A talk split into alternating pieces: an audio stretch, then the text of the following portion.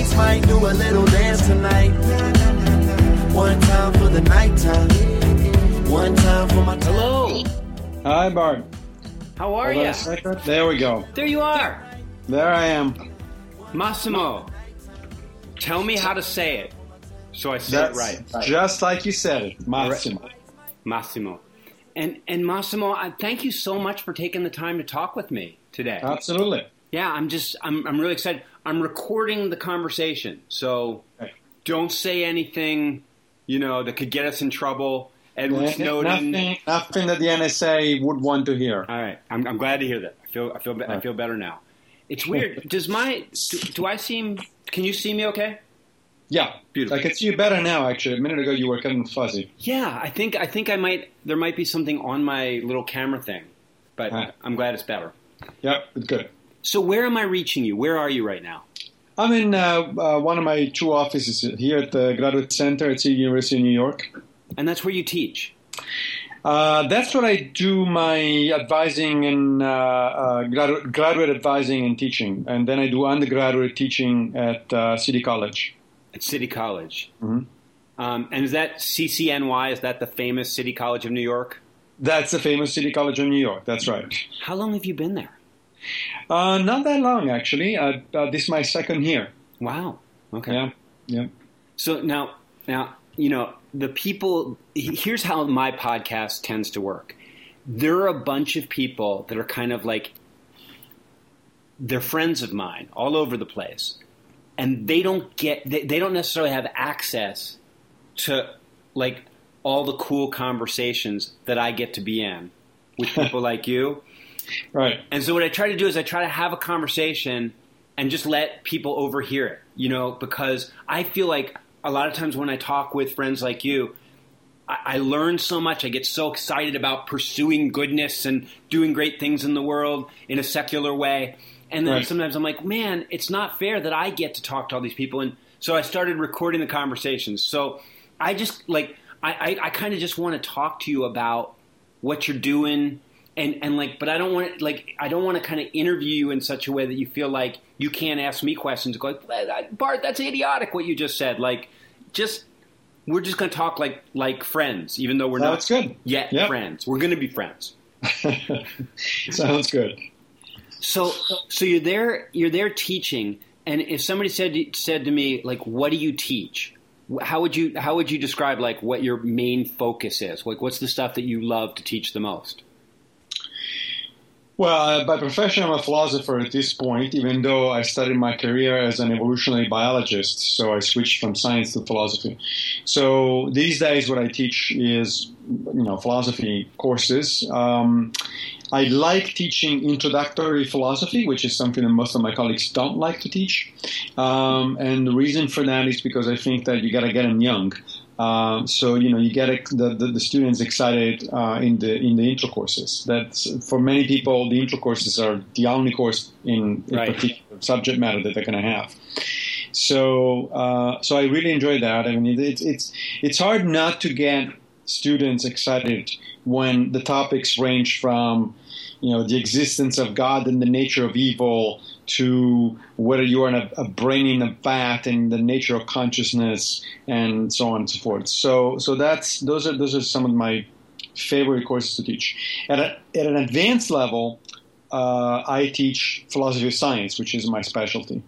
Uh, so what I actually work on on a day-to-day basis, what I write my, my sort of technical papers and books on is, is, is philosophy of science, which is a attempt to understand how science works from the outside, if you if you will. Yeah. Uh, so there are there are three disciplines really that study science, if you, if you think about it. One is history of science, right? So it, it, that which is in the business, of course, of, of sort of reconstructing reconstructing how science unfolds over over time. Uh, then there's sociology of science, which is in the business of understanding how science works as a social enterprise, as a, as a social group of people that interact in certain ways uh, with you know power structures and, and, and so on. In the same way, like there might be sociology of the family or sociology of the corporation. Yeah. Right. Okay. And then there is philosophy of science, which tries to understand how science works from an epistemic perspective. That is, you know, what what warrants uh, scientists from saying uh, that a particular theory is true or that a particular particular type of observation, empirical observation, is uh, crucial to testing one theory or another. So philosophers try to understand how science works from an epistemological perspective, from from the point of view of sort of a logic of scientific discovery, logic of um, uh, scientific theorizing, that sort of stuff.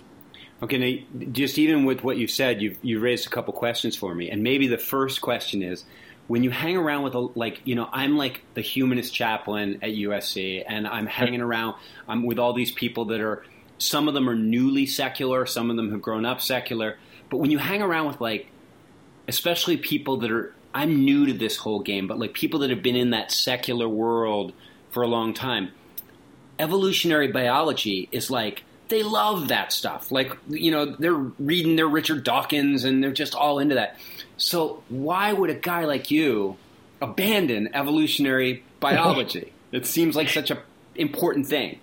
Right. Well, I didn't abandon it. What happened was that, um, you know, for many years I was running a lab, uh, you know, focusing on evolutionary biology and in particular on what are called um, gene-environment interactions. So, so we were looking at nature-nurture kind of issues. Mm-hmm. Okay, mm-hmm. and we were doing both experimental uh, work in, in the lab as well as um, uh, field work, uh, you know, sort of uh, evolutionary, what's called evolutionary ecology.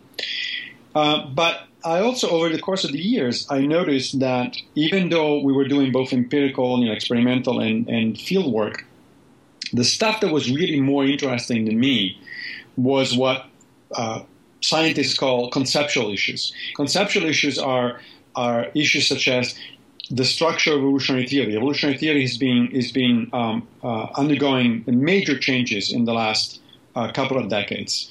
Okay, uh, it has, of course, you can argue that it, that evolutionary theory has changed ever since Darwin.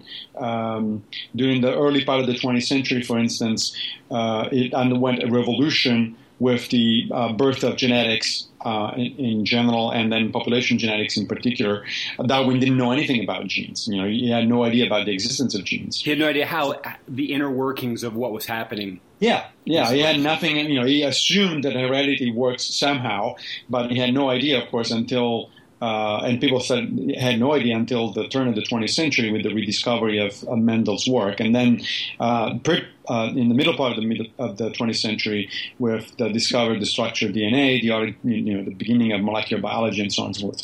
So all of these empirical discoveries uh, also led conceptual advances. I mean, biologists by the middle part of the 20th century didn't think of evolution in the somewhat simple way in which Darwin was thinking about it in the 1850s or 60s, right? Which is perfectly normal. I mean, this is what happens in science. Uh, you know, physicists at the turn of the 19th century and then at the turn of the 20th century certainly were not thinking about physics the way Newton was thinking about it or Galileo was thinking about it, right? So these are these are conceptual issues. How do you think about um, the, the, the, main theory in your field? How do, how do you think that theory is structured? Uh, where do you think it's going? Where where is the relationship between the theory and the evidence that is available? What kind of questions are open uh, at the moment in that field? Those are conceptual issues, right?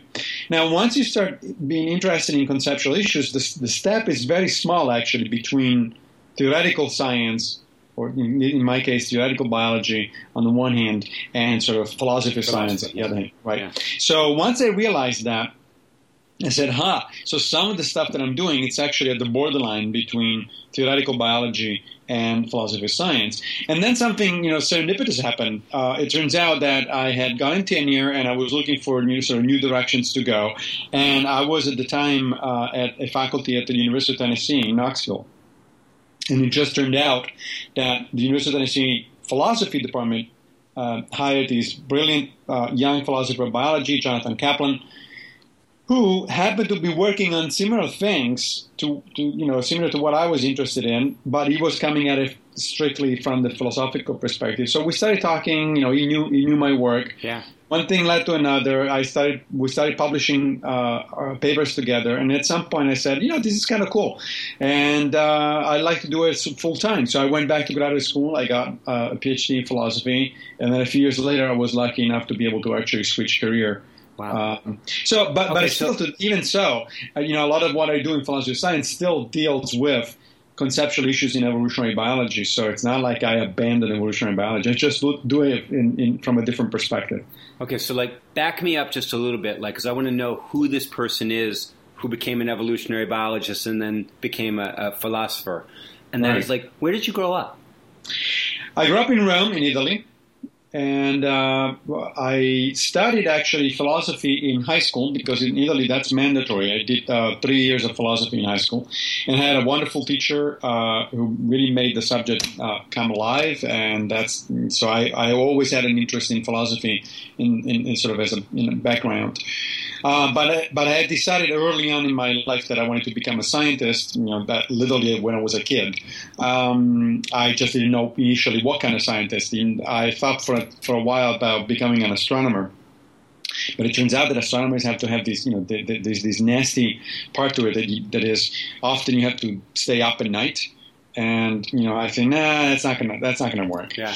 Uh, so over time, I developed an interest in biology, and, and then eventually, specifically in evolutionary biology. It's funny because when, when you say that about staying up at night, I read this book a few years ago called The Age of Wonder. Yeah. Do, do you know this book? I, I, don't. I haven't read it, but I know of it. Yeah. It's it's. I mean, it's a fast. It's a really fun book because like it reads a little bit like a novel, but it's kind of uh-huh. the the unfolding of science and and, and yeah. sort of the, the and but they talk about um, William Herschel yes. and, and his sister, and just them making their own telescopes and then her staying up every night and you know just kind of the lifestyle right. of, of these early astronomers and I go like yeah if, if, you don't like to stay up at night that's not your that's not that's your right. time now it's funny you mentioned um, Herschel because Herschel was actually also a philosopher what to, today we would call a philosopher of science at the time they called it natural philosopher right there, there was no real hard distinction at that time between a scientist and a philosopher. But uh, although we, we remember him mostly for his uh, astronomy, in fact, he actually made contributions in, in what today we call philosophy of science. So, anyway, so I, I got interested in biology, and then I went to uh, university, University of Rome, um, and studied biology. I got my uh, PhD in, in uh, evolutionary biology, and so then I pursued my you know the standard career, academic career in evolutionary biology for about twenty something years. But how did years. you end up in Tennessee?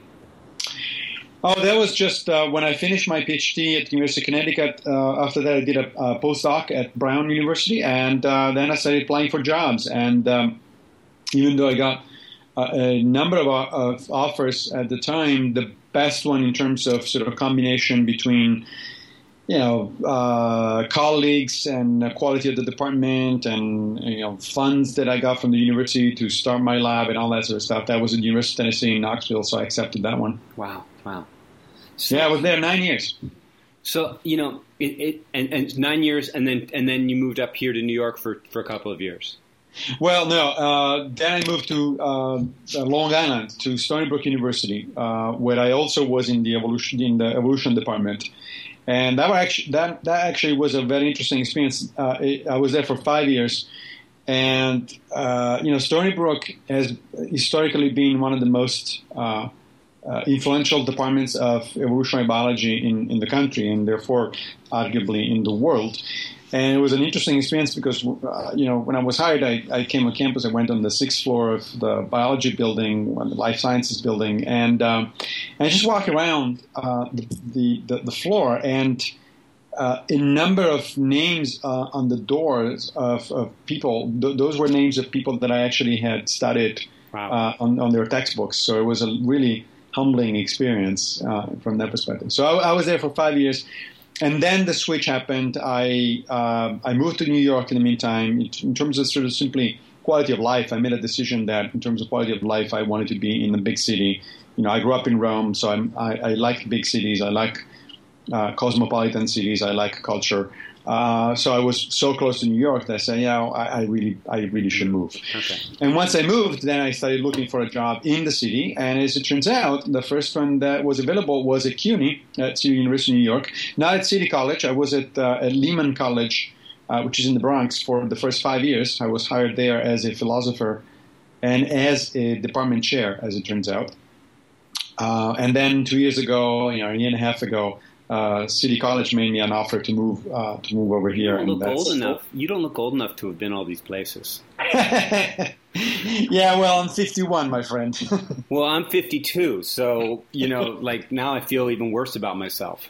Um, but but now, the, you know, one the, the reason I the way I got introduced to you was somebody who listens to this podcast said, yeah. "Hey, you should talk to Massimo. He's all into Stoicism."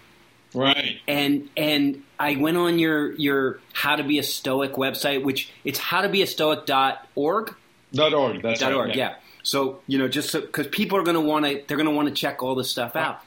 But so here's this secular guy writing to me, like, and and he's all turned on by me because, you know, I sort of feel like there's there's I don't know if it's the second or the third wave of this stuff, but like I sometimes feel like the, the, the early, like the new atheists and all of that movement.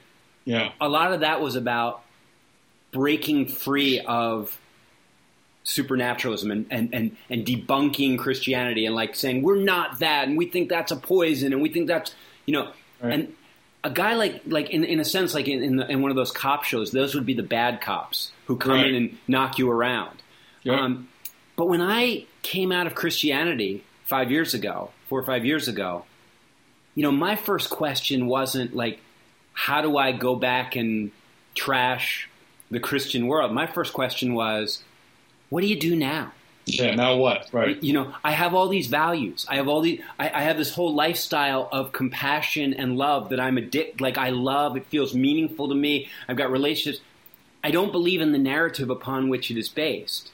Right. So how do I find you know, how do we proceed? Like, how do how do we pursue goodness not on the basis of God or eternal rewards and all that stuff?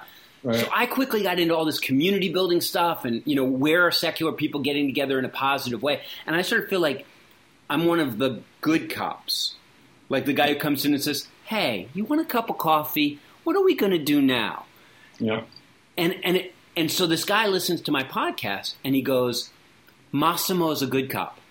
I mean, in, in, not so many in not so many terms, he's like he's with you in the sense of asking the question, not how do we convince ourselves that supernaturalism doesn't make sense or convince others, but rather, what does it mean to live a meaningful life on the other side of faith? That's right.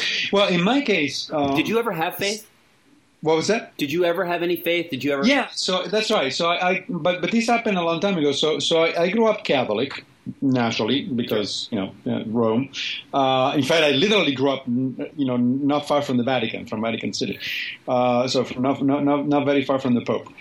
And you know, my family is Catholics, although mildly so. And it's not, you know, they're not, they're nothing like uh, assiduous people. You know, they don't go to church every Sunday or anything like that. But but they consider themselves Catholic, um, which actually is not unusual in Italy, uh, especially in urban centers. Yeah. Uh, most people, uh, I would say, if I were to use an analogy with Judaism, I would say that they are culturally Catholic.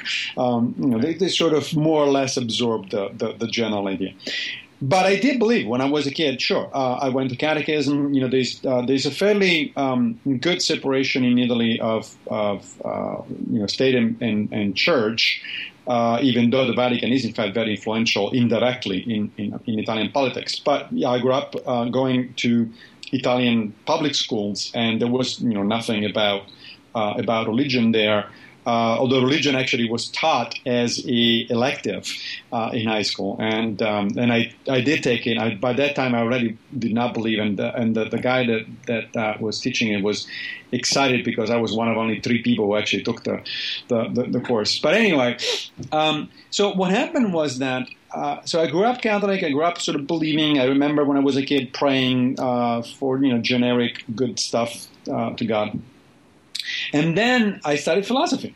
As I said, in high school, I started, studying, studying, philosophy. I probably already had some doubts on my own anyway. But when I studied uh, uh, philosophy in high school, it was just like, yeah, that's it. I, I, read Bertrand Russell. And, you know, first, first of all, I read his autobiography, which right there was, it pretty, made a pretty good, good indirect argument for sort of a secular life uh, you know, independent of, of um, uh, the supernatural. But then I also read Why I'm Not a Christian by Russell, and that just that did it. That that's I, I thought okay, that's it. Now I, I, I'm going to feel stupid because like I, I had that book when I was in college, Why I'm Not a Christian, and of course because I was a deeply committed evangelical Christian, I didn't read it because you know I, I was terrified. Um, was was Bertrand Russell a good cop in the sense of like was he was he a guy who was saying, "Hey, I'm not a Christian, but this is the way I'm going. Like this is this these are the reasons why I pursue the good life." Yeah or was he? Yeah, I think so. No, no, I, I, think so. I think he was a good cop in in that sense. I mean, you know, he made arguments against uh, sure. belief in the supernatural. He had, uh, you know, the, the, the book "Why I'm Not a Christian" is based actually on a famous debate that he had with uh, the Archbishop of Canterbury, I believe, uh, on BBC. And um, but yeah, it was it was pretty mild. I mean, he wasn't saying you know you guys are stupid or a bunch of idiots or the or the or the the, the, the evil incarnate or anything like that. But he did make serious you know. Uh, thoughtful arguments um, uh, early on in his life uh, against sort of embracing the supernatural and in favor of some kind of you know, more positive philosophy. But at the time when I uh, sort of discovered Bertrand Russell and then a number of other philosophers uh, that I studied in high school, all the way, of course, to Nietzsche, um, I really didn't feel the need for a alternative. I mean, I, I, I, got rid of the supernatural thing, and I said, okay, well, fine. Uh, you know, the way I'm going to go in my life is just like doing what pretty much everybody else does and what I've been taught. You know, trying to be a nice guy, do, don't steal, don't kill, don't rape, don't do anything of that sort. Just because you don't, you know, it's not in your nature to do it. You don't. It's not the right thing to do. Um, and regardless of where you get that idea, if you get it from God or or from your parents. I mean, I have a good friend of mine, uh, Will Provine, uh, who used to be a, um, on the faculty at Cornell University. And he's a pretty outspoken atheist. And um, often he used to go to high schools or, or junior high schools in, in, the United States. And often a, a, student would ask him, he says, you know, so why, why, why are you such a nice guy? You know, you're, you're an atheist and yet you're such a nice guy. And his response was, well, because my mother taught me, which is really what happens to most of us. Uh, you know, that, that's where you get, you, you get your, your manners and your morals really mostly from no, your family? it's interesting when I when I think about my own life. I, I, in fact, I was just writing about this today. I ended up as a high school student getting brought into an evangelical Christian youth group yeah. and getting totally swept up in the, the, because it was the nicest group of kids I had ever been around, and right. they were trying to reach out and be good to other people and stuff like that. And I would have told you then that Christianity converted me into being a nice person. But of course, the tr- the reality is is that I had been taught to be a kind person, and when I wandered into this youth group, right. yeah. it felt like, oh, this is my club. Like this is where I belong. This is exactly. where we're doing this. This is where we do this in a very serious way. Exactly. Yeah. I, I, I completely believe it. Now, what happened then was so this interesting thing. So I settled on this uh, sort of lack of belief in the supernatural and you know sort of embracing a philosophy by the end of high school, and that was it. I had no further thoughts on how to develop a philosophy of life or whether even I needed a philosophy of life until I came to the United States. And in fact, uh, until I went to Tennessee, because. yeah, because I, I know in, the story. In Italy, here. nobody asks you, nobody cares right. what religion you are, if you have a religion at all. Then I came to the United States, and actually, my first four or five years were first in Connecticut, where I did my PhD, and then at Brown, and as I, as I said, where I did my postdoc. And even there, there wasn't really that much talk. I went to Brown this. as an undergrad. No, not so much. Then I went to the University, to the University of Tennessee, and there I got people who, you know, some of my own undergraduate students didn't believe in evolution, and and and then people started uh, asking me, you know, how why why would I think that I was not going to hell since I wasn't going to church? Like what? So that sort of was that was the wake up call, and uh, so that made me think, and that's how I got actually involved with secular humanism uh, to begin with, because then I started reading about of this very American uh, uh, phenomenon of, of you know, sort of religious fundamentalism on one hand and sort of uh, uh humanism on the other hand, and sort of active activist uh, atheism on the other hand. Um, I got into a local group. I, I, participated for years in a local group which still exists. It's called the Rationalists of East Tennessee. Uh, made good friends there. Uh, but, but it was a result of really feeling under assault or under siege by a majority of, you know, essentially wow. uh, people who disbelieved in evolution and who were pretty fundamentalist religious. So my first then then uh, uh, thought, of course, was or my first interest was automatically uh, toward uh, secular humanism. So I started reading, you know, Lamont first, and then and then later Paul Kurtz. Um, you know, these major uh, modern exponents of, psychohum- of a secular humanist philosophy. Problem is, I never actually found secular humanism particularly compelling as a philosophy. I mean, having a background in philosophy, right? Um, I thought, okay, well, this is a bunch of nice ideas, but there is really no coordinated thing. There's no there's no coherent logic behind it. It's just people like Kurtz saying, uh, you know, you got to be nice to each other. And by the way, here's a nice set of sort of essentially liberal progressive ideas uh, that you might want to pursue and, uh, and, and and push forward. The values do the values that they that, that, are so often espoused.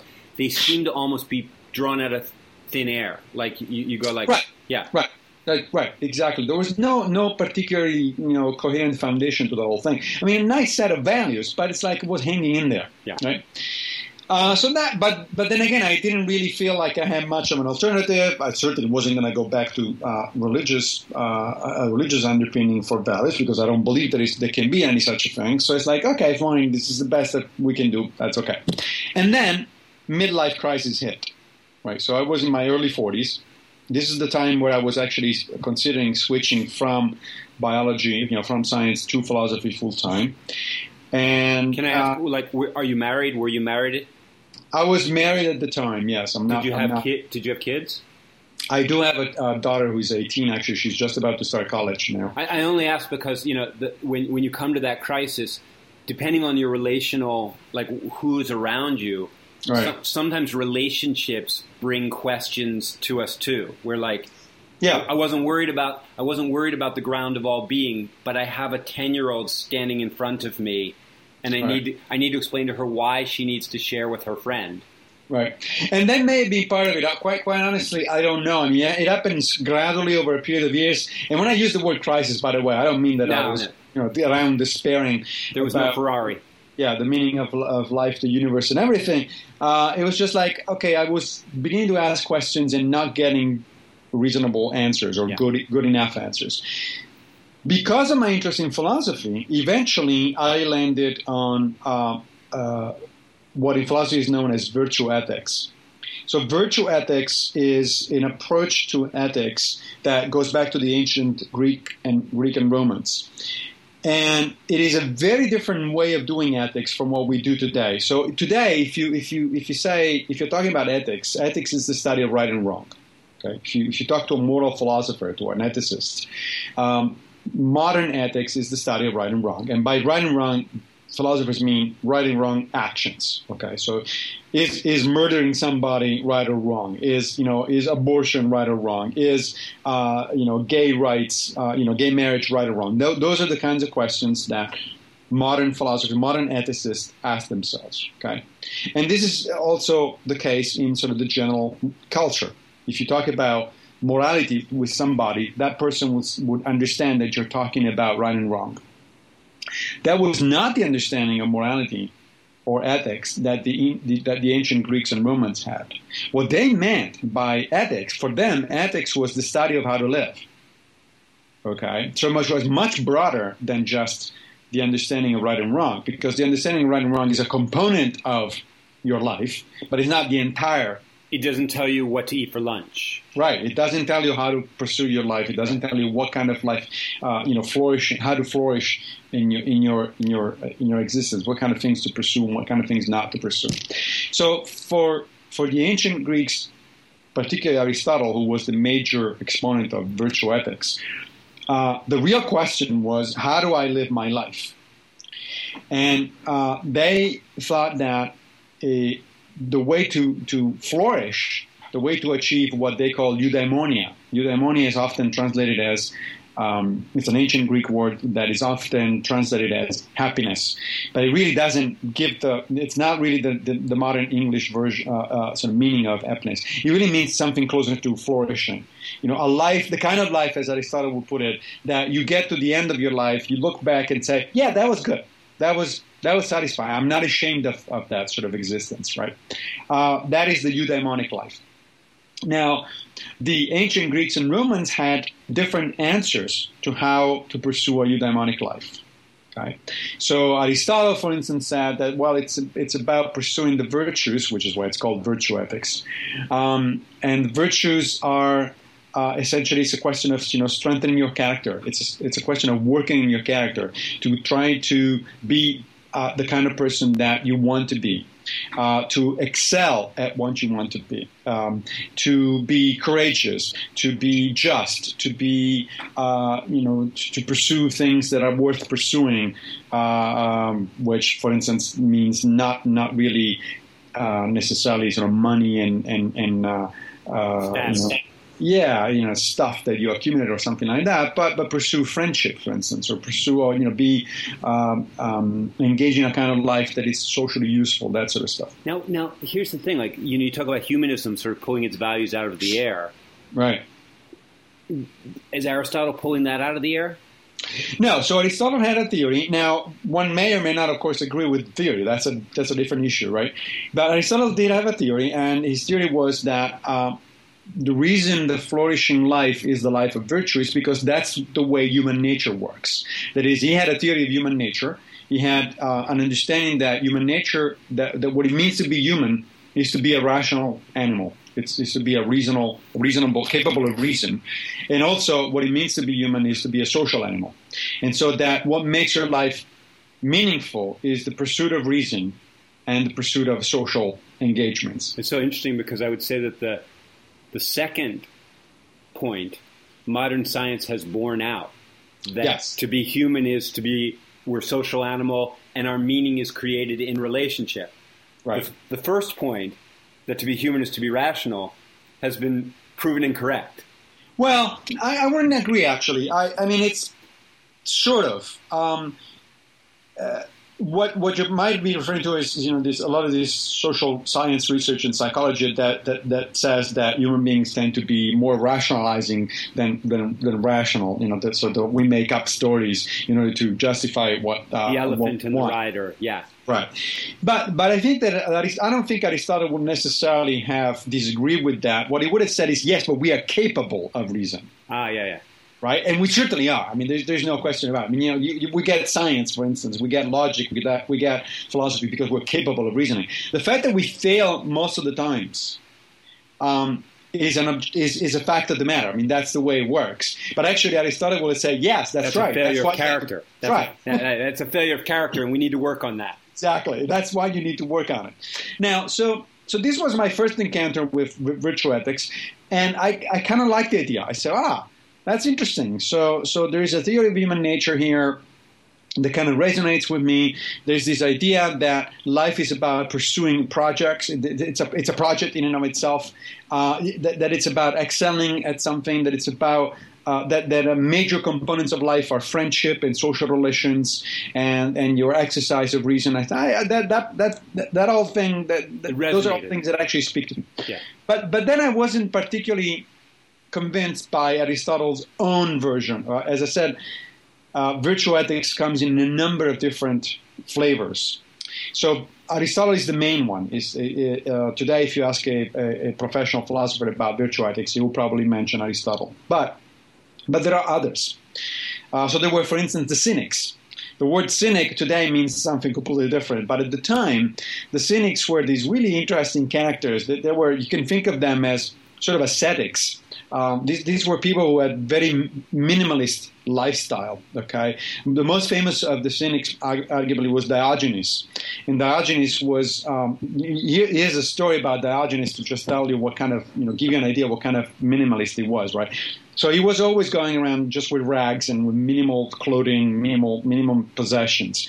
Uh, but part of these possessions was this knapsack, you know, this sack that he had on, on his back with all of the stuff that he owned.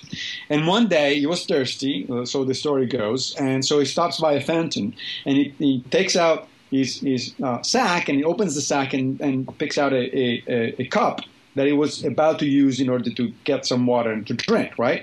And then he looked at the cup and he said, I don't need this. I can drink with my hands and throw away the cup. So that that was that gives you an idea of just taking it down. He's taking it down to the, the bare minimum here bare minimum. Now, minimalism kind of uh, appeals to me, I but not that. say like- that does appeal to you because I've read your stuff. Like that appeals to you. It has appealed to me. If you look at my apartment, it's bare. You know, it's pretty bare. Uh, which, by the way, in New York, it's a good thing because you cannot afford, uh, you know, large places and therefore too much stuff. But not. But but cynicism. Even though I I think I have a high respect for both the original cynics and whoever these days. Uh, manages a similar lifestyle. There are some people that are, you know, sort of off the grid, live off the grid. They, they're disconnected from, most, uh, you know, um, uh, sort of uh, earthly earthly material. I have a respect for those people, but I but that's not going to do it. That's not that's not that's not my style. So I kept looking. You know, I, I kept exploring. Okay, so the next one that I found was Epicureanism. Now, Epicurus, Epicureanism has a has a bad rap these days because you know people think of Epicureanism as sex, drugs, and rock and roll. You know, so it's all about pleasure, right? And it is in fact a hedonistic philosophy. Uh, you know, it's a it, it is a philosophy of pleasure, but not in that sense. Uh, the bad rap actually, interestingly, comes out of the Christians. Um, the Epicureans were, were one of the major rival schools to early Christianity, and they were so dangerous to the Christians that the Christians really started bad mouthing uh, Epicureans uh, in the beginning, and so they they they're responsible for this modern image of the Epicureans as you know sex, drugs, and stuff. Oh, I mean, even Paul, I think, quotes, you know, somebody says, hey, if Christ is not risen, then we're more to be pitied of all men. Then let us eat and drink, for tomorrow we die, which is, you know, that's an Epicurean saying. That's right. Except, of course, that that's not really what Epicurus thought. Sure, uh, sure. thought. Right. So, what Epicurus said was, look, um, life is about, or a major goal in, li- in life is ataraxia. Ataraxia means tranquility of mind, and in particular means lack of fear. And for for uh, for Epicurus, fear comes from two things: um, from fear of death, and you know, or, or bodily harm, or you know, or, or you know, pain in general, and also from psychological pain. And psychological pain comes from um, fear of things that may harm you, even though they really are not, don't even exist. For instance, Epicurus was very critical of organized religion. He said, you know, all these people that tell you that you're going to go to hell because you're doing the right thing, know, that's baloney. It's just that those are just they're just trying to manipulate you. They're just trying to control you. They're just to, trying to instill fears. So forget all about it. You shouldn't be afraid of death because death is nothing. If you're fam- uh, Epicurus famously said, if you if w- where where you are, death is not. And where death is, you are not. Meaning that you know you don't exist. There's you no can't be dead. Yes, there's no feeling. There's no sensation. So what are you afraid of, right? Um, Oh, that's a good, Now- that's a that's a fascinating thought all by itself. The idea, is right. It is. you cannot be dead, like Exactly. because at Exactly. the moment of death, you are not you. There's Yeah. no you. So, so that also appealed to me. Like I said, aha. Now Epicurus got something right too. That is, for Epicurus, the good life was a life of friendship and simple pleasures. You know, eating simple food, uh, drinking uh, a little bit of wine with your friends, um, and, and just generally pursue a life of tranquility. The problem with Epicureanism, the way I saw it, was that, however, it was also very clearly detached from social involvement. From uh, you know, Epicurus said one of the things you want to stay away from is politics Right. and any kind of social involvement because that's going to cause you pain and fear. Um, that that's not going to go. That's going to get in the way of your tranquility. so worry about your own tranquility, but don't necessarily worry about anybody else's. Well, not quite. I mean, it wasn't quite an uh, uh, self-centered sort of egotistic philosophy. It was worry about you and your immediate friends and family. Right. People that you can actually that actually depend on you, people with whom you have relationships. But society at large, you know, the polis at large, forget it because you can't do anything about it anyway. Uh, and more than likely than not, you're going to end up either dead or, or, or in a lot of trouble. Um, you have to understand that this came out, by the way, at a time where in Greece, in fact, there was a lot of political trouble. This was after the fall of the Macedonian Empire and the death of, uh, of uh, Alexander the Great and all that sort of stuff.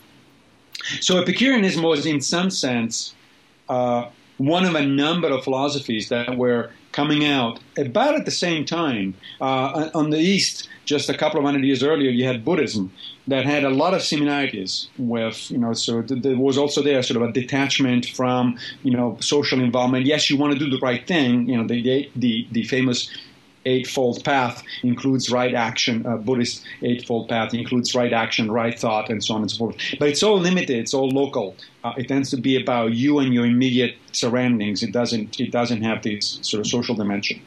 So what I thought. I mean, I, I understand this. This is a long story, but I'm getting to Stoicism. Trust me. Um, so this whole thing was like, okay, so you got Aristotle, which got some interesting points, but I don't quite bite a number of things that that that he said. Aristotle uh, philosophy seemed a little too aristocratic. You had to be lucky in order really to pursue a good life. You had to be a good have a good education. You had to be somewhat wealthy. Otherwise, in order, for Aristotle, you just wouldn't get to eudaimonia. Epicurus had an interest, interesting thoughts, but he was a little too um, sort of uh, limited in terms of social engagement.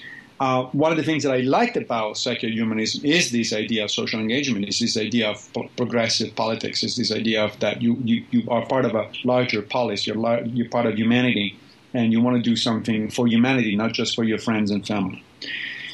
Okay, so there I was, and this was now a couple of years ago, a year and a half ago, and um, and oh, then I stumbled. Really new, man. Yeah, this is really new. Jeez. And then I stumbled onto Stoicism, and I should say I re-stumbled because, of course, I knew about Stoicism growing up. Stoicism was a philosophy that, although it originated in Greece, in Athens, it was big in ancient Rome. And I studied Greek and Roman history and philosophy when I was in high school, so I knew about Stoicism. Not like this was anything. No, no. I, I st- it's funny. I still when I was a young guy in college at Haverford College, you know, I was very Christian and very. But I took a course on Stoics, the Stoics and the Epicureans. And, Yeah, interesting. You know, Right. and, and it was, you know, and, and what was funny was, of course, from my Christian background, it all felt so ridiculous to me. These people Yeah. didn't understand the real Right. purpose of life, and you know, Right. they, they, you know, Yeah. Even though, interestingly, the Christians, the medieval Christians, actually had a lot of good things to say about Stoicism, not about Epicureanism, right. but about Stoicism. So, um, So a year you and a half ago, you sort of stumbled on, stu- Yeah. re-stumble back onto. right? What did you? What did you? Who? What did somebody give you a book, or how did this happen? Twitter. On on my Twitter feed, I saw this thing coming up about Stoic Week, uh, which is an annual event uh, that is organized by a group at Exeter University in England, uh, where there's a number of people who study Stoicism. Uh, and it's a, it's an event about modern Stoicism. Right, right. It's an event about modern practice of Stoicism. And I said, "What? Stoic Week? There are Stoics around? It's like what?" The? Um, so I, st- I read about it. I started reading about it. I said, "Oh, that's interesting." Uh, and then I sort of stayed in the in, in, on the radar, and then I started reading more. And then I got in touch with some of these people. Uh, some of some of whom are my are colleagues, of course, uh, who in ancient philosophy. And then little by little, things like this, uh, okay, let me take a second look at this thing. Um, and so what I what I did then, I said, okay, let's try an experiment. Let's try to practice Stoicism instead of just Wait, wait, wait. Before you get to the practice, yeah, you start reading. I'm, I'm, I'm assuming like you're reading Marcus Aurelius. You're reading, Yeah, these, right. and then these modern people too. right, And some, and, and and the Stoics, different from the Epicureans. yeah, The Stoics are also concerned about your character. that's right. So Stoicism also- is, is also a type of virtue ethics, and so I, I guess what I'm, concerned by your what I'm just just to presage what I'm asking is like there was something about it that was particularly compelling to you. yeah, And and so when you start reading this stuff, what is it that you like about Stoicism that you go like this might be a lifestyle for me rather than Epicureanism or or, or cynicism where you go like that's interesting but not so much. Right.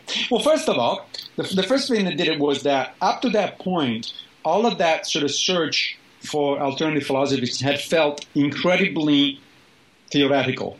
I mean, you don't see a lot of Aristotelians going around these days down the you know walking down No, the street. not at all. Um, you don't also see a lot of Epicureans. I'm sure there are some people out there who consider themselves Epicureans, but I, I never met one. Um, and let alone cynics. I don't. I don't know of a single cynic. I, I know of people who are cynic. Uh, you know, Cynical. Yeah. and that's right, with the small c uh, in the modern sense of the term, but certainly not no, nobody like Diogenes. And um, I do know Buddhists, of course, uh, which again is, is as close as you can get to those kind of philosophies, but from a from an Eastern perspective. The problem that I had, and I also actually looked into Buddhism uh, a little bit. I read about Buddhism, but Buddhism to me is is just too alien uh, of a philosophy. uh, is you know it's not it, it, doesn't come out of the Western tradition. It's not as analytical, at least in the the versions of Buddhism that we know of mostly and we're exposed to in the West. As it turns out, Buddhism is a really complex uh, multi-dimensional sort of philosophy because it has evolved over the over two and a half millennia. So there's all sorts. really, one shouldn't be talking about Buddhism. One should be talking about Buddhism's brutal because there's a number of different v- versions of it. Some of which are in fact very close to Stoicism and very close to uh, ancient Greek philosophy. But the kind of Buddhism you're exposed to mostly in the West is that it's that mystical, you know, karma, you know, multiple lives kind of thing, and that really never appealed to me because you know, come on, I I dealt with the the, the yeah. weird you know metaphysics before, and I I wasn't going to go back there. So now we're into Stoics, and so Stoics. The first thing that appealed to me, even before I actually started reading um, a lot about uh, sort of Stoic philosophy, is the very is the, the, the, the, crucial point that Stoicism was from the beginning meant as a practical philosophy. It was meant to be lived, not to be just understood theoretically. And all of the, the Stoic writings that we have from the ancients, particularly Epictetus, uh, who was a slave in ancient Rome and then eventually was freed and he, he started his own uh, school of, of uh, philosophy, uh, first in Rome and then back in, in, in Greece. Epictetus, were, were, he didn't write actually anything. One of his students uh, transcribed some of his lectures, which are known today as the Discourses. And in Epictetus' discourses, it's very clear that he, keeps saying over and over, don't just study this stuff. You got to practice. Otherwise, you're not doing anything. If you just do theory, it, not, it, it, doesn't, it doesn't really count. So I said, okay, well, that's an interesting idea. What do they mean by practice? You know, what, what sort of what sort of practice is that? What, how do you live as a Stoic? So I, I said, let's do this. Let's try as an as an experiment to live as a Stoic for a full year and see how that works out. You know, and I'm in the middle. in the middle of it. It hasn't been a year yet. It's hilarious. Like there's this guy out here named Ryan Bell who did. He was a pastor of a Seventh Day Adventist church, uh-huh. and he he very famously did a blog called "A Year Without God," where he's like, "I'm going to live yes. for a year." And then there's the guy who wrote the book, "The Year of Living Biblically." Yes, that's so, right. I mean, there was a book here, the the Year of Living Stoically. Yeah, there is a book, and sure enough, I am actually writing that. um, but but so but initially started out as really literally as an experiment. I said, look, I, I know enough about virtue ethics that I know that you know that I am attracted to that way of thinking. I know enough about you know so Stoicism is uh, yet another type of eudaimonic philosophy. You know, philosophy where where the, the point is to to to live a eudaimonic life, a life that that that it's a flourishing, a life that it's meaningful to you. Um, so I said, okay, let's let's see how the Stoics actually go about it. So let me start study the theory, but also very much do the practice.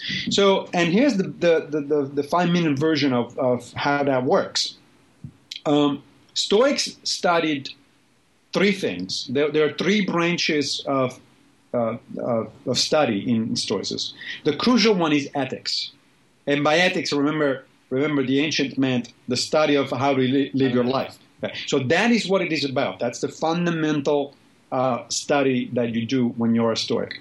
But the Stoics were naturalists. Uh, they were naturalists from a, from a uh, modern perspective. In other words, they didn't, even though they, they actually talk about God and soul, they thought of God as embedded in the universe. God is nature. Okay, and when they talk about the soul, they meant whatever it is that makes the human animal reason. They literally they said very explicitly the, the soul is um, material, and so is God. It's it's all made of matter. It's all cause and effect. They were okay? Spinoza. Yes, it was very much Spinoza. Spinoza was very influenced by the Stoics, by the way. Uh, uh, it was one of many, a number of philosophers throughout the ages who was uh, highly influenced by, by the Stoics. So, and by the way, if you're if somebody's overhearing us, Spinoza's God then, in many ways, is also Einstein's God. That's right, exactly. So Einstein is another big figure in the. Of course, he didn't. I don't think he thought of himself as a Stoic, but uh, but he was definitely influenced by the same kind but of. These God. are people who believe that, to whatever sense, the universe has a divinity about it, or there's a sacred yeah. quality to it. That right. the sacred quality is not apart from the matter and the energy, but Correct. rather is embedded in the matter and the energy. That Correct. you know, I, I, I saw I saw. Um, I, well, I read a book by Ursula Goodenough called "The Sacred Depths of Nature." Yes, it's a wonderful book. That's right. And, yeah. and, and, and, and, I know Ursula. She's a she, she's a colleague of mine. She's an evolutionary biologist. Yes. Yeah, and she's. I mean, that book is is powerful in the way that it sort of says you need to have a cosmology, Right. and then you have an ethos, a cosmos and an ethos. Yeah. And in a sense, I, I feel like when, where you're talking about the Stoics, you you you entered them on their ethos, right. but it was rooted in some cosmos. Eh? Like they had a way of looking at the world, and their way of looking at the world isn't as compelling as their ethos. No, that's right. So, it, but but what is compelling, I think, about Stoicism is this: that they realized. So I mentioned that there were three branches of study. I'm sorry, yeah. Right. So the other two are what they call physics and what they call logic. What they meant by physics is what we today would mean by a combination of natural science and metaphysics. Okay, so basically, it's the study of understanding how the world works, right? And then what they meant by logic was logic as we understand it. You know, they made to to to logic uh, itself, to the field of logic, but they also meant epistemology, that is a theory of knowledge. You know, how do you know things? And they also meant uh, what we today would call cognitive science, that is how the human being reasons and fails to reason. They were very interested in the fallibility of human reason. why, why, okay? yeah, why we don't? So the basic idea was, even though the Stoic physics got a lot of things wrong, because you know their cosmology was very primitive, was not informed by modern science, and their logic also got things only partially correct because it was not informed by modern cognitive science and modern epistemology. They got the fundamental idea right, I think, which is a this is a physical universe, it's made of matter. B everything happens because of cause and effect. And C, if you want to figure out how to live your life, you have to understand on the one hand how the universe wor- works, and on the other hand how the human mind works. Because those two pieces of knowledge are going to be crucial. Your life is the, you- your life is the intersection of those two things. That's right. Yeah. That's right. That's right. So once I started uh, understanding things that way, I said, well, that that appeals to me. You know, I don't have to subscribe to any specific Stoic notion in terms of physics or logic, but I do uh, subscribe to the general idea that those things are in fact interrelated.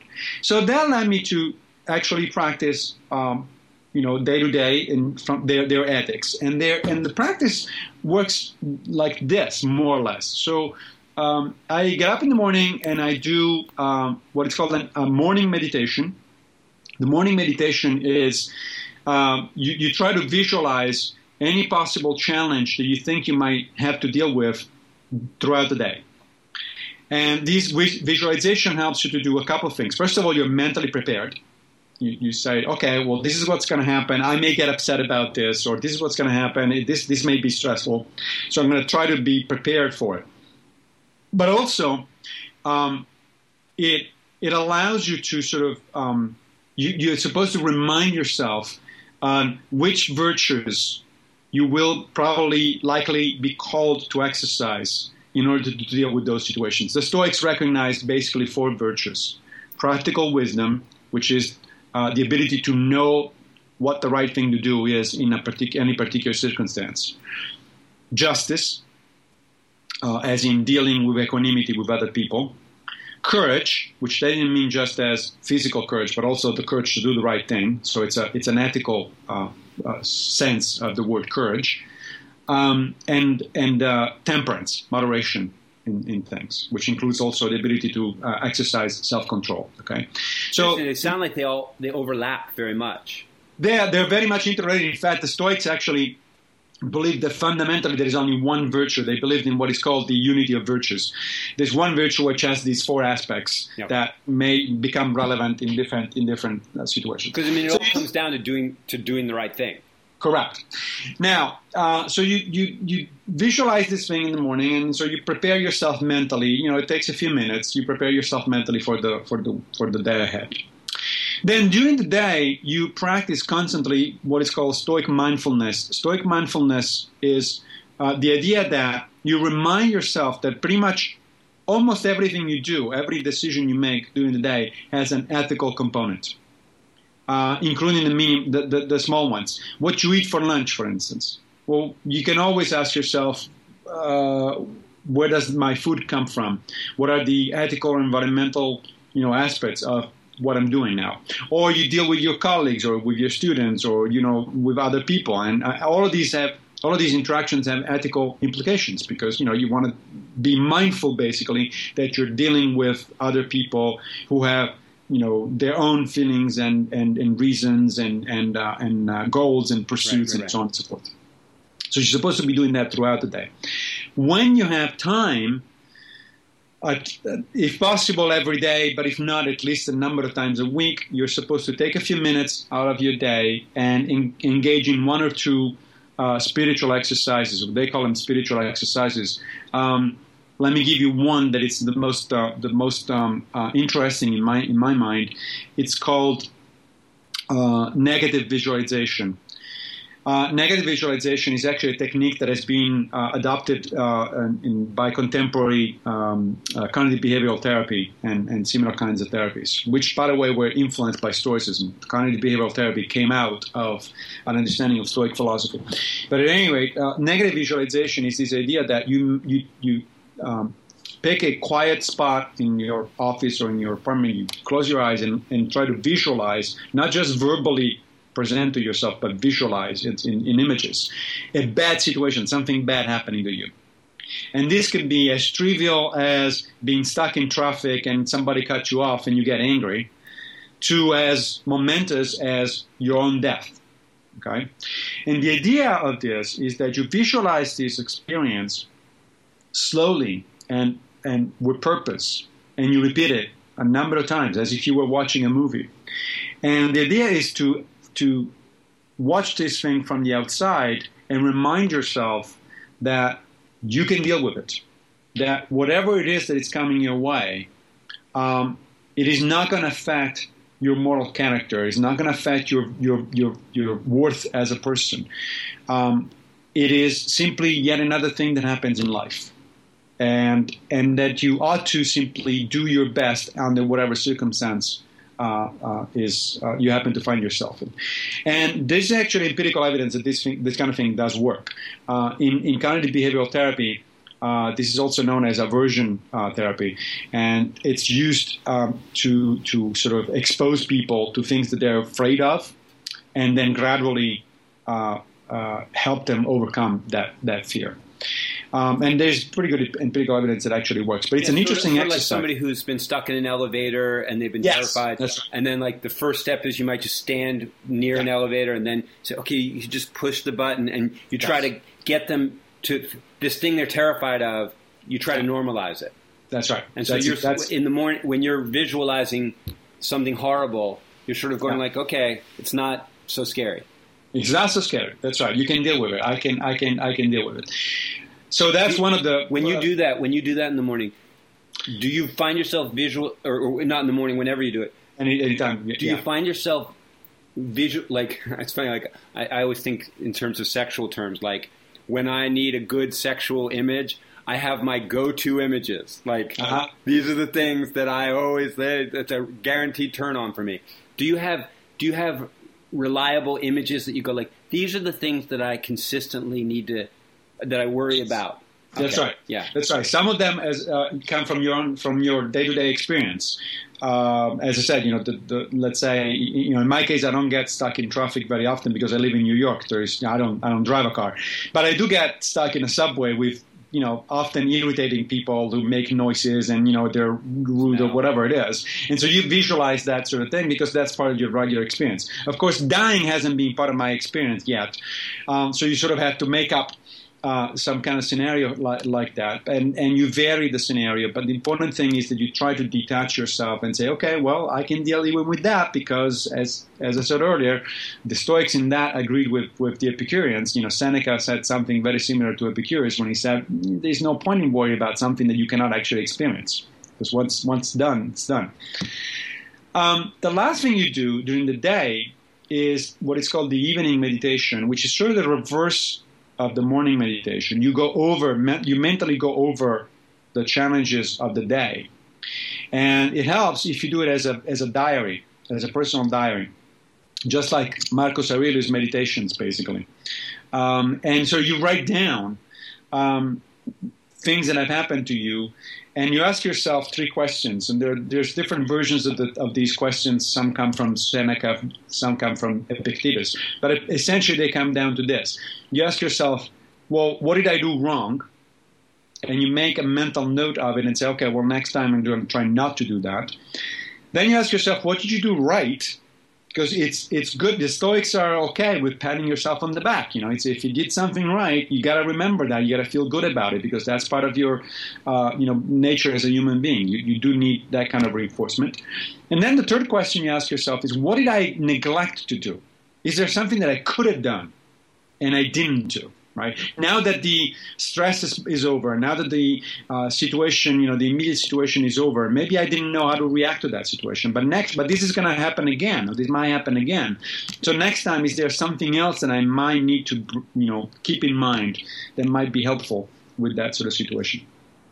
So that's what you do, and then you, just, you know, the idea then that you sort of take a few minutes to relax, and then and then you go to bed.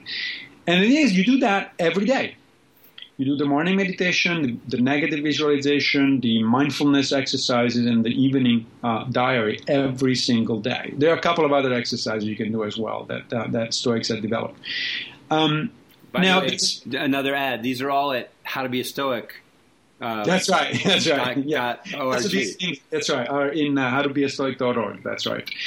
Um, there's a basic introduction to all, to all these things. Sure. And um, now, on the one hand, there seems to be pretty pretty decent empirical evidence, uh, not not just anecdotal evidence, but also sort of some systematic evidence that these are, these kind of things actually do work. But, but give me some anecdotal evidence. Like you've been doing this for a year. Right. So in my case, my, my you know anecdotal evidence that comes to me, I, have been doing it for, for for a while now, and I can see a couple of things. First of all, I get much less irritated than I did before. Um, you know, there's all sorts of circumstances that used to irritate me, and now I can see them with more detachment, and I can see them for yeah, you know, this kind of hap- this, this, kind of thing happens, and you, you know how to deal with it, and you deal with it. Um, that is that is de- you know decrease my stress level uh, significantly. Uh, I sleep better. Uh, at night, you know that, so which of course also helps decreasing stress in turns. It's all it's all a sort of positive feedback. Um, I also found myself having made some, you know, minor adjustments, relatively minor adjustment to my to my life in terms of practical terms. Like, for instance, I'm much more mindful about what I eat. Um, you know, I used to be an omnivore, and now I'm almost essentially a vegetarian. Uh, I, I, eat fish if it is under certain circumstances. You know, if, if I can be reasonably assured that it, that that um, you know, so the ethical implications are not that bad. But that was a major uh, sort of change that happened uh, uh gradually although I had started down that road already because of friends of mine that I know that have already talked to me about these kind of things. But but the Stoic practice sort of reinforced that idea. A lot of Stoics were vegetarian, incidentally, um, when this wasn't the cool thing to do. I mean, you know, in ancient Rome, that was definitely not the cool thing to do. Right, right. Um, other minor things, you know, so I, I, I, um, I found myself more mindful in my interactions with my friends. I pay more attention about who I spend my, my time with, and I try to spend my time with people from whom I can learn, uh, people that are, uh, you know, that can teach me stuff, or people that I can that can enrich my life. Um, I I am very mindful. So the Stoics were very uh, big about, you know, Epictetus tells you all the time, you just don't waste your time in, in chit chat and talking about other people, in gossips, basically. You know, talk about interesting things, talk about things that are important to you and to others. And so I found myself like, you know, mindful of that sort of thing. And whenever the conversation steers that way, I just, I just fall silent, which is what Epictetus says. You know, if you don't have anything interesting to say, don't speak. Don't, you're not mandated to, to, talk. It's not. It's not a. It's not an obligation. Um, so it actually has changed, um, you know, my life from from fairly major things like, um, you know, the vegetarian, the quasi-vegetarianism, for instance, a fairly major thing, to entirely minor things like I, how, how I conduct myself in uh, in uh, in conversation when I'm with colleagues or friends. Yeah, I'm not sure that's entirely minor. I mean, I think that you know how that we, be, right, how we are in relationship. I mean, it's interesting because you know one of the things that you talked about, you sort of dismissed about the Epicureans or said like it didn't appeal to me because I didn't see a social component. Right. I, I haven't yet like like as you described sto- the, the, the, modern Stoicism. I haven't yet seen the the the, the um, the social component. social component. But, but what I will say, what I will say is, is that if it changes the way that you are in a conversation, on a, on a smaller level, there's a social implication there. Sure, no, absolutely. But the but the thing is, I haven't mentioned to you another of the of the uh, uh, standard Stoic exercises, which is the view from above. The view from above is um, based on uh, something called a Hierocles circle. A Hierocles was one of the Stoics, the Greek Stoics, and um, he came up with this idea that that you need to remind yourself constantly that you are part of an expanding circle. Uh, you start visualizing this. This is a visualization exercise. You start visualizing this circle with yourself at the center. The, the, the Stoics, unlike the the Buddhists, were very much into the existence of the self. You know, the, the Buddhists, as you know, uh, very famously sort of deny that ultimately there is such a thing as a self. But the Stoics I had no problem. Said, no, of course there is. You, you, you are you. No worries about it. It's, it's not, you're not going to be disappearing into nothingness or something all of a sudden. There's, there is you. Um, but you are just one part of a larger group. And that larger group starts, of course, with your friends and fam- with your family first, and then your friends. And up to that point, you're still in Epicurean territory, right? But then it becomes enlarged. It, it, it enlarges to your entire polis, the, the, the city where you live, and then the country where you live, and then humanity at large, and then eventually nature itself. And for, Hi- for uh, Hierocles, you have an ethical obligation to all levels of this circle. It's interesting to me that the Stoics were among the very first to actually coin and use the term cosmopolitan. So cosmopolitanism is comes from Stoic philosophy originally, from Cynic and Stoic philosophy, and it is this idea that you are a citizen of the world. You're not a citizen. Epictetus is very clear, uh, and so is Marcus Aurelius. They say, don't go around saying that you're a citizen of Rome or a citizen of Athens or a citizen. You are a citizen of the world. You, you are a member of the human species. You you are, you ought to be concerned with everybody's welfare. Now, now let me take you back to evolutionary biology and your background. And I go like, does that ring true to you? The idea that, like, as an evolutionary biologist, the idea that, hey, you know, like, on some level, your genes are concerned with your genes, but Right. but on but if you step back a few steps, you're more interested in human beings surviving and thriving than you are, you know, and then living thing. You know, do, does this ring true to you? To a point. So there are some evolutionary biologists, like E.O. Wilson, for instance, who uh, have claimed that we have an innate sense of biophilia. He, he actually wrote a book by that title, right? Uh, so Connection to, innate all living, sense of connection to all living things. Correct. Uh, an innate sense of wonder and connection to everything. Maybe, maybe not. Um, I, I mean, if we're talking just natural selection, I think that all the, that evolutionary biology licenses is an interest in yourself, obviously, because you want to, you know, uh, Propagate. procreate and, and, and, and uh, uh, spread your own genes, and of course of your immediate ki- kins for the same reason. Now, that may have led at some point to the evolution of group cooperative behavior in human beings. That's very likely. That's that's very possible. Um, but it's still a small group. I mean, human human beings have evolved for a long time in small bands of probably 100 to 150 individuals or something like that. So I don't think that evolutionary biology licenses anything like cosmopolitanism. In fact, quite the opposite. I mean, we, if, if you if you think about it, uh, the uh, xenophobia, the, the fear of the of the of somebody who looks different from you, it's probably very adaptive behavior. It used to be a very adaptive behavior. Somebody looked very different from you or was coming from the outside was very likely an enemy that was about to clubber. It's funny because the way I, I'm, I, I'm a community builder. I'm somebody who believes that in order to flourish, human beings need to band together. You Right. know, and, and I was part of church world, and now as a secular humanist, I find myself wanting to pull secular humanists together and say, I know you have these values, but you Right. won't be able to live them out individually. You can only live them out collectively. Correct. And so when I start talking that way in terms of tribes, and you know you have to have a tribe, I, I get a lot of people that go like, "Ooh, you, you know, you're scaring me with your tribalism." Right. And what what I would say to them is, I think that the important thing is is that a clear understanding of tribalism of, of your tribe would teach you that there's a tribe over there next door, and your well-being and your tribe's well-being is wrapped up in their well-being and their Yep. tribe's well-being. And Yep. so I can't get you to cosmopolitanism, perhaps, but I can get you to good neighbor. Yeah. And then right. say, and then of course their well-being is wrapped up in the tribe next to them on the other side, and so you're indirectly connected to the rest of the world. Right. But but it's not a direct like when somebody says to me, "Don't you care about the starving children in Africa as much as your own child?" The answer is, "Oh, of course not."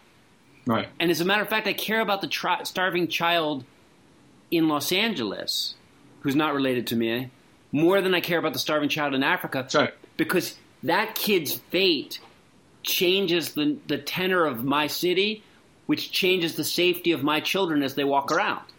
Right. That's right. You can empathize with the child on the other side of the world, but of course you're naturally drawn to the children that are around you, your own to begin with, but also the ones of your neighbors, your, your people that live in your city, and so on and so forth. Now, here's the interesting thing. So, so you asked about you know the, the evolutionary connection. One of the things that stunned me about Stoicism was this developmental idea that they had. They had a developmental theory of virtue remember these people were were, were writing and, and thinking you know 23 2200 years before darwin. So they had no concept of evolution of course right? But what they did have was they said they had these in, these intuition. They said look human beings are naturally naturally care for themselves when they're very young, you know, the first thing that the child does is is to protect himself from pain and suffering and, and seek stuff that he wants. But then immediately also it, that child naturally, again as an instinct, expands that to the immediate people that he knows, you know, to his parents, to his siblings, and so on and so forth. And and then the Stoics said, well, so what happens is that then then you start growing up, and as a child, again, you naturally bond with whoever happens to be in your vicinities. You sort of build your, your, your community ties with whoever happens to be near you. All of this is a natural way of human beings to, to work. We're naturally social. And then they said, and then the age of reason comes in. Then you, then you start thinking more abstractly. Then you start thinking more broadly. And you say, well, there's no reason why this circle has to stop to just the people that I know. Everybody else is on the same boat. We're all in the same in the same situation. We all have the same. Theoretically, I should care about everybody the same. Correct. And for the Stoics, that was that was an interesting progression because basically they rooted morality into natural instinctual behavior. And that part is, in fact, validated by evolutionary biology. Uh, you know, there's there's a lot of comparative primatology, for instance, that, that says that other primates as well have pro-social behaviors. They have kind of the kind of altruistic pro-social behavior that human beings naturally display. But what we have, according to the Stoics, that, it, that other animals don't have, is the ability at some point to abstract beyond our immediate neighborhood and beyond our immediate group and say, well, well, wait a minute. The guy lives in Los Angeles. The guy lives in China. He's got the same fears and the same feelings and the same wants and the same uh, desires that I have, and there is no particular reason for why those should be less important in sort of this cosmic scheme of things than my own. And and that to the, for the Stoic is where reason expands. You know, the, your ability to realize with reason what's going on The here. social implications of reason. Exactly. Exactly. And that to me, that really struck a chord with me. That's aha. Now we have an interesting combination of a naturalistic and a rationalistic philosophy. Right? It's naturalistic because it's based on human on basic it starts out with basic human instincts that we all share, but it's rationalistic in the sense that in order to move beyond those instincts, uh, you really have to sort of exercise reason. You have to really say, ah, I understand why other people pursue their their things and, and they act in a certain way rather than another. But if I drove back to the core, if, if I said to a Stoic, but why? Why be a Stoic? Do, I would. I, my sense is that I would still circle around, even after I had all those social dynamics. I would still circle around to the eudaimonia, Yes, and right. and they would say like, look, ultimately, you have a will to flourish yeah, and and Sorry. and that flourishing has to do with relationships. It has to do with focused activity, Yeah. accomplishment, um, you know, character, and all these things. And and and, and would say, reason it using your your reason extending you out to caring about people in China the ultimately the benefit to that that will come back to you is your character will be improved. You will be a better. You will you will be closer to eudaimonia. That's right. That that is exactly what a Stoic would say. Okay. That everything positive that you do in life, and in this sense, again, it, they're not really that far from from the from the Buddhists, right? So for Buddhists, there are Buddhists have these conceptions of right action and right thought, and and But so on. there's a so forth. huge difference because the Stoic says, "Hey, you, Massimo, you have a self, and your Yes. and your self wants to be happy, flourish, all these good things." And so this is the pathway. Like this is a sense enlightened self-interest. right. Whereas the Buddhist says, "Hey, actually, if we play our cards right, yourself will disappear. Right. The illusion of yourself will disappear. and You'll see that like there is no self." Correct. And- That's right. There, there's that difference. There, there are others. But one of the things that, and, and these have kind of brought me full circle. You remember, you, so you mentioned earlier on, you know, that, that, that we're trying to be the good guys in terms of religion, Yeah, right? yeah, yeah. So where does that leave me uh, in terms of religion? So one of the things that I find very attractive about Stoicism and, and similar philosophies, including Buddhism, by the way, is that they are inherently ecumenical. I mean, one of the fundamental concepts, for instance, meaning that, that they're open to both believers and non-believers. Um, one of the fundamental concepts in Stoicism, in Stoic uh, metaphysics, is the concept of the logos. The logos, which of course is the same word that the Christians, the early Christians used, uh, you know, in the beginning was the word, right? The logos means word in, in Greek. Now, the logos can be interpreted in a number of ways if you're inclined to be religious and you, and you believe in God, then for you the logos is God. And in fact, for some of the Stoics, the logos was interpreted as God, although, as I mentioned earlier, they didn't mean a personal God that answers prayers, they meant nature itself. But, but you can be a Christian, let's say, and, and embrace a lot of what Stoicism uh, teaches and a lot of, of the same goals as Stoics and say, yeah, and I interpret the logos as God.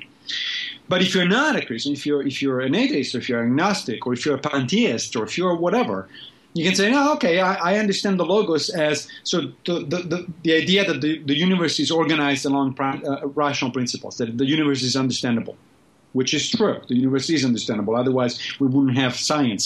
You know, we we couldn't have science. It's interesting. that I just read this book called uh, the, the the the Beginning of Infinity by David Uh-huh. Deutsch.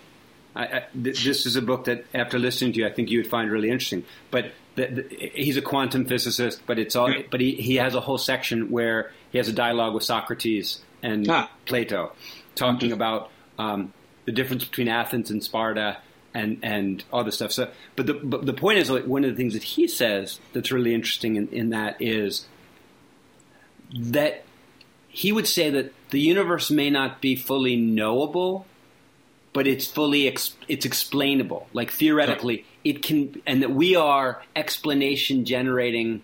Like that's what science is. It's the gen- it's the generation of explanations. Yeah. Oh, and since you mentioned science, and um, one one more thing that I find very appealing about the Stoics is that they were very clear. There's a number of passages, especially in in um, uh, Marcus Aurelius and in Seneca, where they said repeatedly, "We don't know everything." We see they saw it coming. And you know, future generations will find out new stuff. And since the basic principle is that the physics and the logic are going to inform the way you live your life, if the physics and the logic are going to change, you are bound as a Stoic to update your beliefs. If you find out new things, if you found out that, you know what, uh, as it turns out, the universe is not teleological, it doesn't have an end purpose and all that sort of stuff because science tells you that that's not the case, well, a good Stoic would have to update that belief and say, fine, that's, that's the best understanding that we have. So Stoicism has a built-in um, way to incorporate, yeah, way to incorporate new new scientific knowledge, new new human knowledge in general. Uh, it's one of the fundamental precepts. That's what I liked about Ursula Goodenough too. When I read her talking about the cosmology, is she was sort of like the beautiful thing about the epic of evolution is that when we come up with new knowledge, or when we when when we revise something, we go like, oh, okay, well, let's just change it, which is very different than revealed religions where every new fact is kind of a heresy, and you have to find a way to work around it. That's right. Um, so, so as we wrap this up, because I, what my hope is is that my exposure to you was initially through the website. This is way better, by the way. Um, and, and, and I don't I, I, maybe you know maybe you were always a nice guy, but I'm what, what I would like to believe is that you were a mean and irritable person, and this last this is venture into Stoic practices has transformed you, and therefore we can recommend these widely. But uh, I, I, think the truth is somewhere in between, but still. but what I will say is this: is that a lot of the people that I encounter in the world right now are people for whom supernaturalism and supernatural narratives no longer work. Right. Um, many of them have come to this conclusion much later in life than you did. They're more like me. They, they, and, and the reason that they stayed in these narratives and in these communities was because the way of life, the singing, the eating together, the raising the kids together, the, the, the gathering together on Sundays, for me, the fellowship and the sense of purpose and meaning that that lent to my life, that was the motivation that caused me to be able to swallow on, on you know. And so as soon as I, I couldn't swallow anymore, I was, my first fascination was, how do we create a church for people who don't believe in God? Right. And some of these philosophies that you discussed earlier prior to Stoicism, one of the difficulties I had with them is that they were so individual. Right. And and they don't and in practice, they don't seem to bring people together in community. When you describe Stoicism, I find myself thinking about like the Sunday Assembly community I spoke to in July, or the Oasis community in Houston that I'm going to go see next month. These these are like these sort of secular gatherings, and I think I could imagine in Sunday school at a secular Sunday school teaching the Stoic practices to kids that's right. And say, look, look, there's no dogma here. No, that's this, right. It's a philosophy. It's not a religion. So this is a no way. Dogma. It's a way. It's a path, though. This is a path, and many of us, your parents, your parents' friends, many of us here, we've this path has really worked for us. So we want to teach you this path, yeah. and and and we're not telling you that like you'll burn in hell if you step off it. Right. We're just saying it might work for you. Right. And so exactly. It feels like it could be a part of a community. It could be part of a community um, ethos. I agree. In fact, I've been giving talks about Stoicism now to a number of secular groups, including a Sunday Assembly, as a, as a matter of fact. And I'm, I'm going to give one uh, soon at uh, one of the ethical culture societies here in New York. And what I'm, I'm stressing is not that, oh, Stoicism is going to be the answer, but rather that Stoicism is a answer, and it certainly is a model of how you get an answer. So if Stoicism works for you, because it resonates for whatever reason, go for it. But if instead of that it's you know some version of secular humanism or some version of ethical culture or some version of Epicureanism even, whatever, it's fine. It doesn't or Buddhism. Well, there's there's there's secular varieties of Buddhism again. Um, whatever it is, one one of one of the um, authors that influenced me uh, most recently is William Irvine, uh, he's, he's one of those modern philosophers who have explored, uh, you know, the possibility of updating uh, Stoicism. And he called, he wrote a book, I think it was called "The Joy of Life," about Stoicism. One of the major points he makes in that book, right at the beginning, and then again right at the at the end, he says, "Look, even though I am practicing Stoicism, I'm not telling you that that's the way to go, or the only way to go, or even the best way to go. But what I am telling you is that it's worth for you." To develop a philosophy of life. To and find a way to go. You have to find a way to go. You have to find a philosophy of life. And the reason for that is because once you do, uh, revisable as it is going, always going to be, because it's a philosophy, not a religion, all of a sudden you won't have, first of all, he says, you will save a lot of time. Because there'll be a lot of stuff that is becoming going to become int- uninteresting, and other things, on the other hand, that are going to be becoming the focus of what you do. And you're going to be much more focused. You're going to be more um, uh, in the zone, so to speak, in the flow of things. You, you, you develop a essentially a ranking or an understanding of things that are valuable for you and things that are not valuable for you.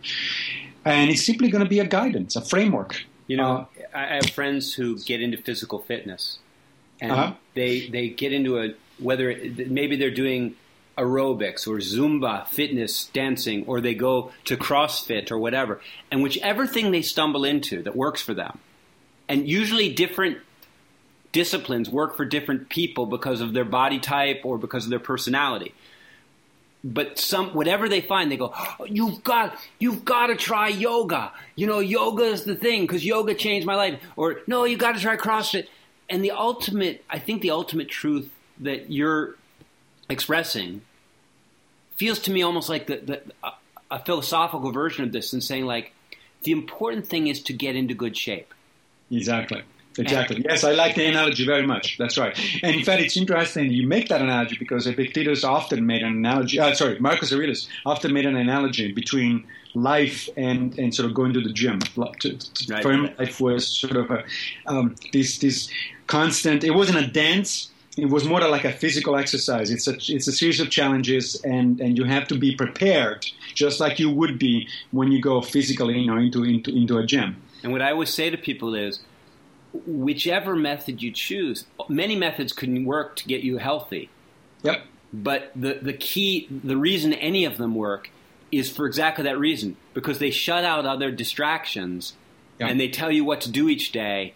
And the discipline of doing, of following a path is more important in some ways than the, the specific, the, the specific of, the, of the path itself. But to complete the metaphor, uh, it's also true that there are a lot of ways in which you can injure yourself by doing the wrong kind of exercise. And I think the same is true philosophically. You can also embrace, you know, the, the, the, a bad uh, way of life, a way of life that does not lead to flourishing, that leads you to the kind of life that you look back to and say, "Oh crap, I really wasted that one." Um, well, Massimo, I, I'm so, I think you have given. T- you're giving. I mean, I think that it's it's amazing to me how generous you are with this thing that you're still embracing only two or three you know you're you're early into this. But i think that you're maybe because you come to it later just like me coming to this stuff later you're a little bit more understanding of hey i'm not saying this is the be all and end all for everybody. Right. But what i am saying is this is working for me and you should find something that works for you because life is too precious and too brief not to try to find a way to make the most of it and to eliminate the fear and eliminate the irritation and begin to experience more of the wonder and more of the connection. Yep, and, that's exactly right. yeah. Hey, listen, thank you so much for, for taking the time to talk with me today. I, I have some things, I have some articles that, as you've been talking about, like I have to send him this, I have to send him that. So I'll, I'll email you some things later. Sounds good. In, in, Christianity, it was so easy at the end. You would say like, "God bless you, brother," or "I'll pray for you," or you would say you, you knew what to say at the end of a good conversation. I, I, sometimes, I, what I end up saying to friends like you is, I end up saying, "I feel like you are full of wonder at the universe." All right. And so I will say to you, stay wonderful. All right. You too. All right.